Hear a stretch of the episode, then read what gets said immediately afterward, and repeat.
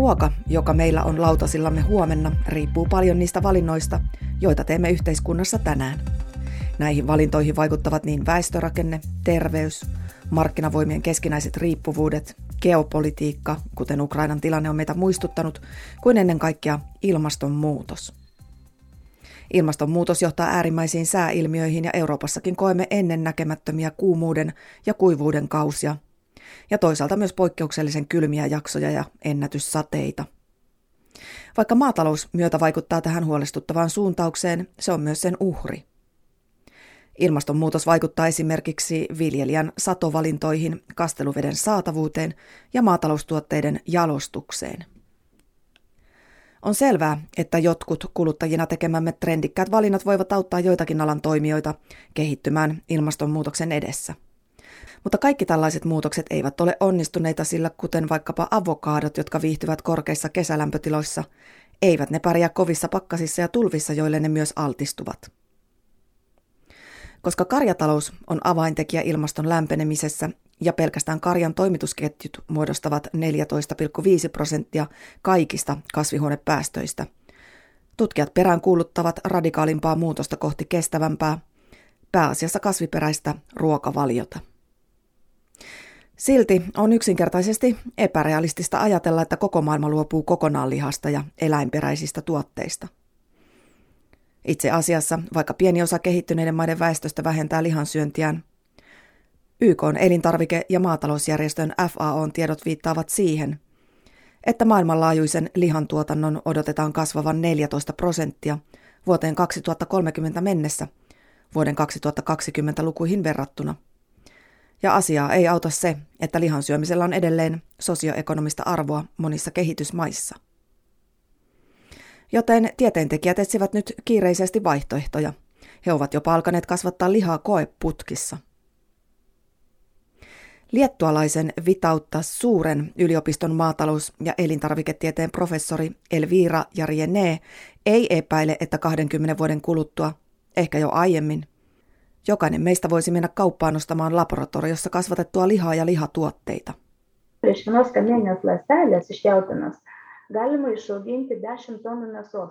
Yhdestä kantasolusta voi kasvattaa 10 tonnia naudanlihaa. Ja mitä se sitten tarkoittaa?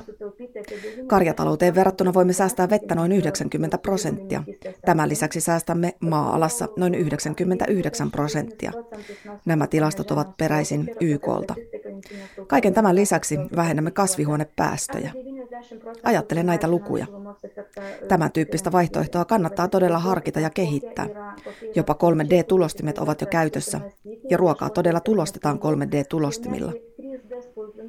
On mahdollista tulostaa esimerkiksi suklaata tai kaakaota. Samalla tavalla voimme valmistaa hampurilaisia laboratoriossa kehitetystä jauhelihasta. Ja nämä kokeilut ovat jo käynnissä. On ymmärrettävää, että negatiivisuutta ja keskustelua on edelleen paljon ilmassa, mutta meillä ei ole muuta vaihtoehtoa. Maailmassa on niin paljon nälkää näkeviä, että jos haluamme huolehtia heistä ja jos haluamme turvallisen ja vihreän planeetan, meidän on ryhdyttävä rajuihin toimiin.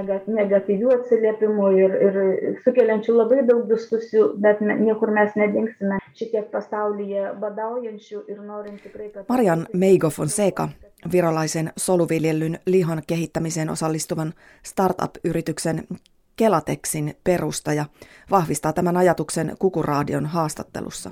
Praegu, kui me vaatame seda, milline keskkonnamõju on praegusel liha tootmisel, et siis äh, vist kolmandik äh, nii-öelda mm, jos tarkastelemme lihantuotannon vaikutuksia ympäristöön, näemme, että noin kolmannes viljelysmaasta on lihantuotantoa ja noin kolmasosa makeasta vedestämme käytetään siihen. Noin 15 prosenttia hiilidioksidipäästöistä syntyy tästä tuotannosta ja noin 70 prosenttia antibiooteista käytetään eläimiin, joita sitten kulutamme. Siirtymisellä soluviljeltyyn lihaan on erittäin merkittävä vaikutus. Arvioiden mukaan vähennämme maan ja veden käyttöä noin 99 prosenttia. Ensimmäiset tuotteet ovat jo markkinoilla Singaporessa, joten tulevaisuus on jo tässä ja nyt. Jos määräykset sallisivat, olen varma, että yhä useammat yritykset tulisivat näille markkinoille uusilla tuotteilla. No tegelikult juba Singapuris on esimesed tooted turul et äh, see tulevik on juba nagu... Jos radikaali muutos tähän suuntaan tapahtuisi, se merkitsisi viljelykasvien muutosta myös EU:ssa. Sillä suurin osa Euroopan viljasta käytetään karjan ruokintaan, toteaa elintarviketieteen ja teknologian apulaisprofessori Mojca Koroshek Ljubljanan yliopistosta. Hän muistuttaa myös, että tarvitsemme hieman uudenlaista ajattelua etsiessämme vaihtoehtoisia proteiinilähteitä vire beljakovin si pa moramo zagotoviti. Ne? In tukaj nekako stopajo recimo v spredje tako imenovani alternativni viri. Meidän on varmistettava proteiinilähteemme ja tässä tulevat kuvaan niin sanotut vaihtoehtoiset proteiinilähteet, kuten palkokasvit, jotka tunnemme jo esi-isiemme ruokavaliosta. On myös muita proteiinilähteitä, kuten hyönteisiä.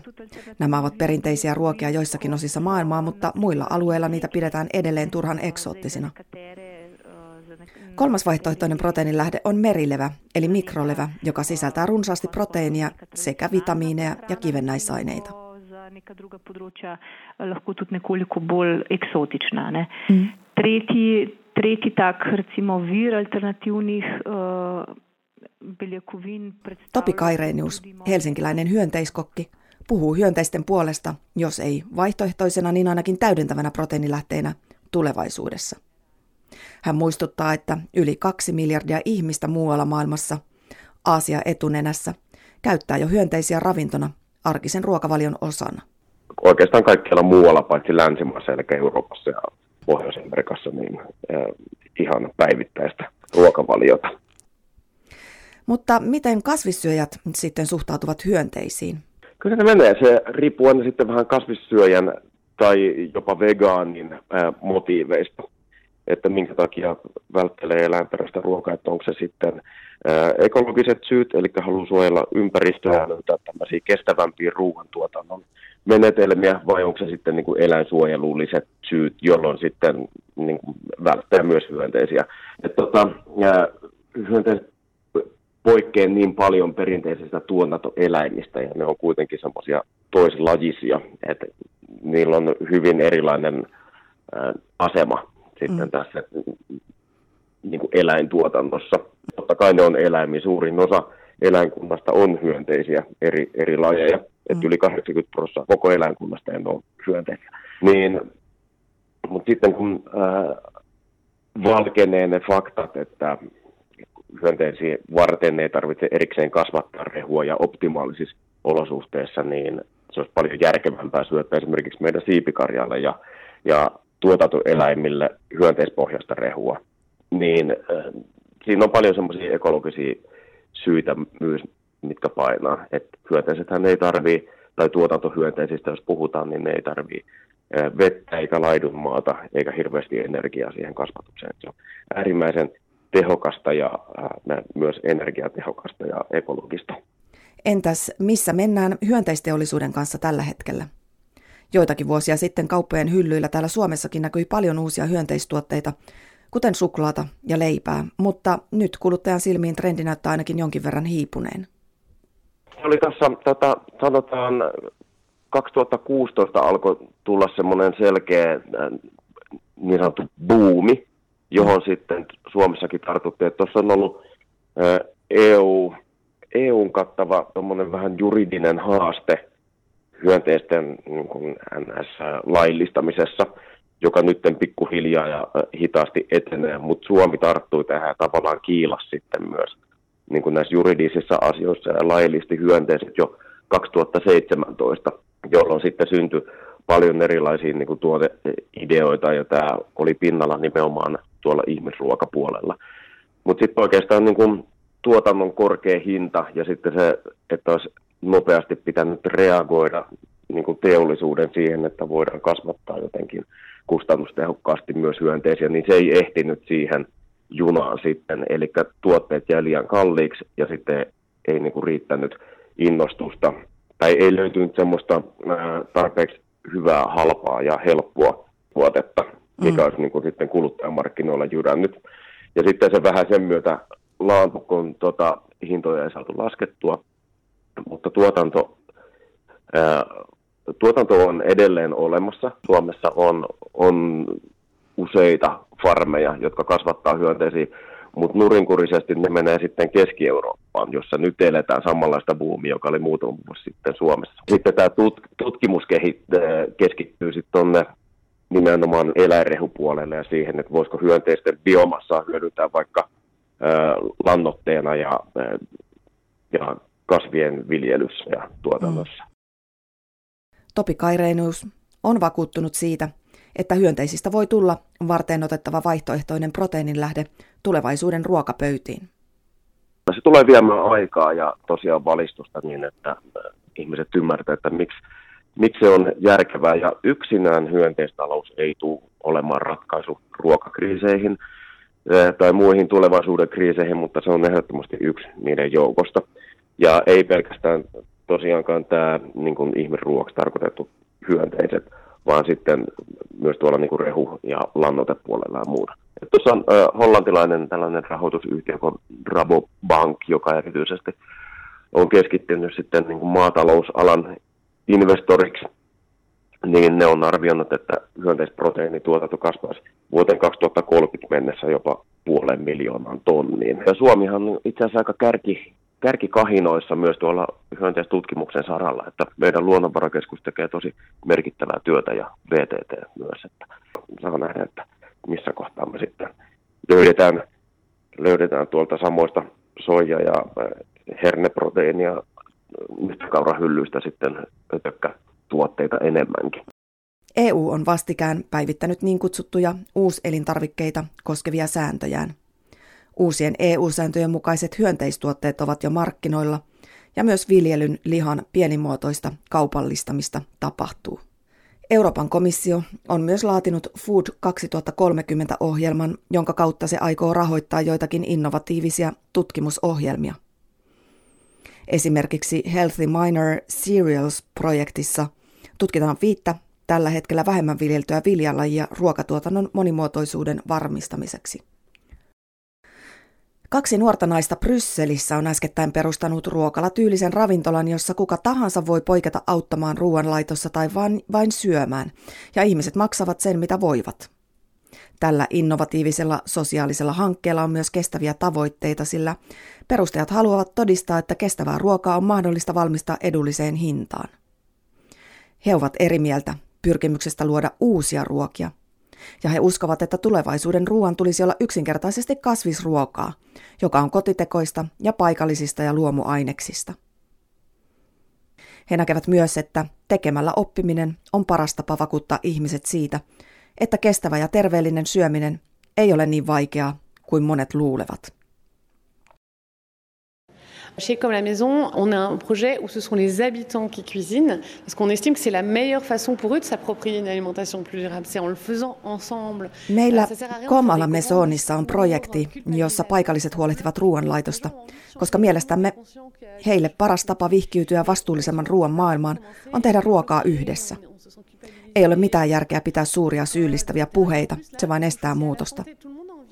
Ihmiset haluavat kyllä muuttua, ja he kaikki ovat tietoisia ilmaston lämpenemisestä. Emme kuitenkaan usein tiedä, mistä aloittaa, joten jäämme jumiin. Tunnemme syyllisyyttä, emmekä koe, että meillä olisi tietoa ja taitoa ja niin edelleen. Ja kaiken lisäksi puhumme myös terveydestämme. Lyhyesti sanottuna, kaikki haluavat tuntea olonsa paremmaksi syömällä terveellisemmin. Kaikki ymmärtävät, että linkki terveyden ja ruoan välillä on olemassa. Joten kutsumme ihmisiä tulemaan kokemaan tämän yhdessä mukavassa ystävällisessä ja helposti lähestyttävässä ilmapiirissä. Puhumme asioista samalla kun teemme niitä. Ja ruoanlaiton ilo tarkoittaa, että otamme uudenlaisen käyttäytymisen mukaan. Ja sen jälkeen kaikki lähtevät kotiin täynnä ideoita siitä, mitä he haluaisivat kokata. Donc tout est lié en fait.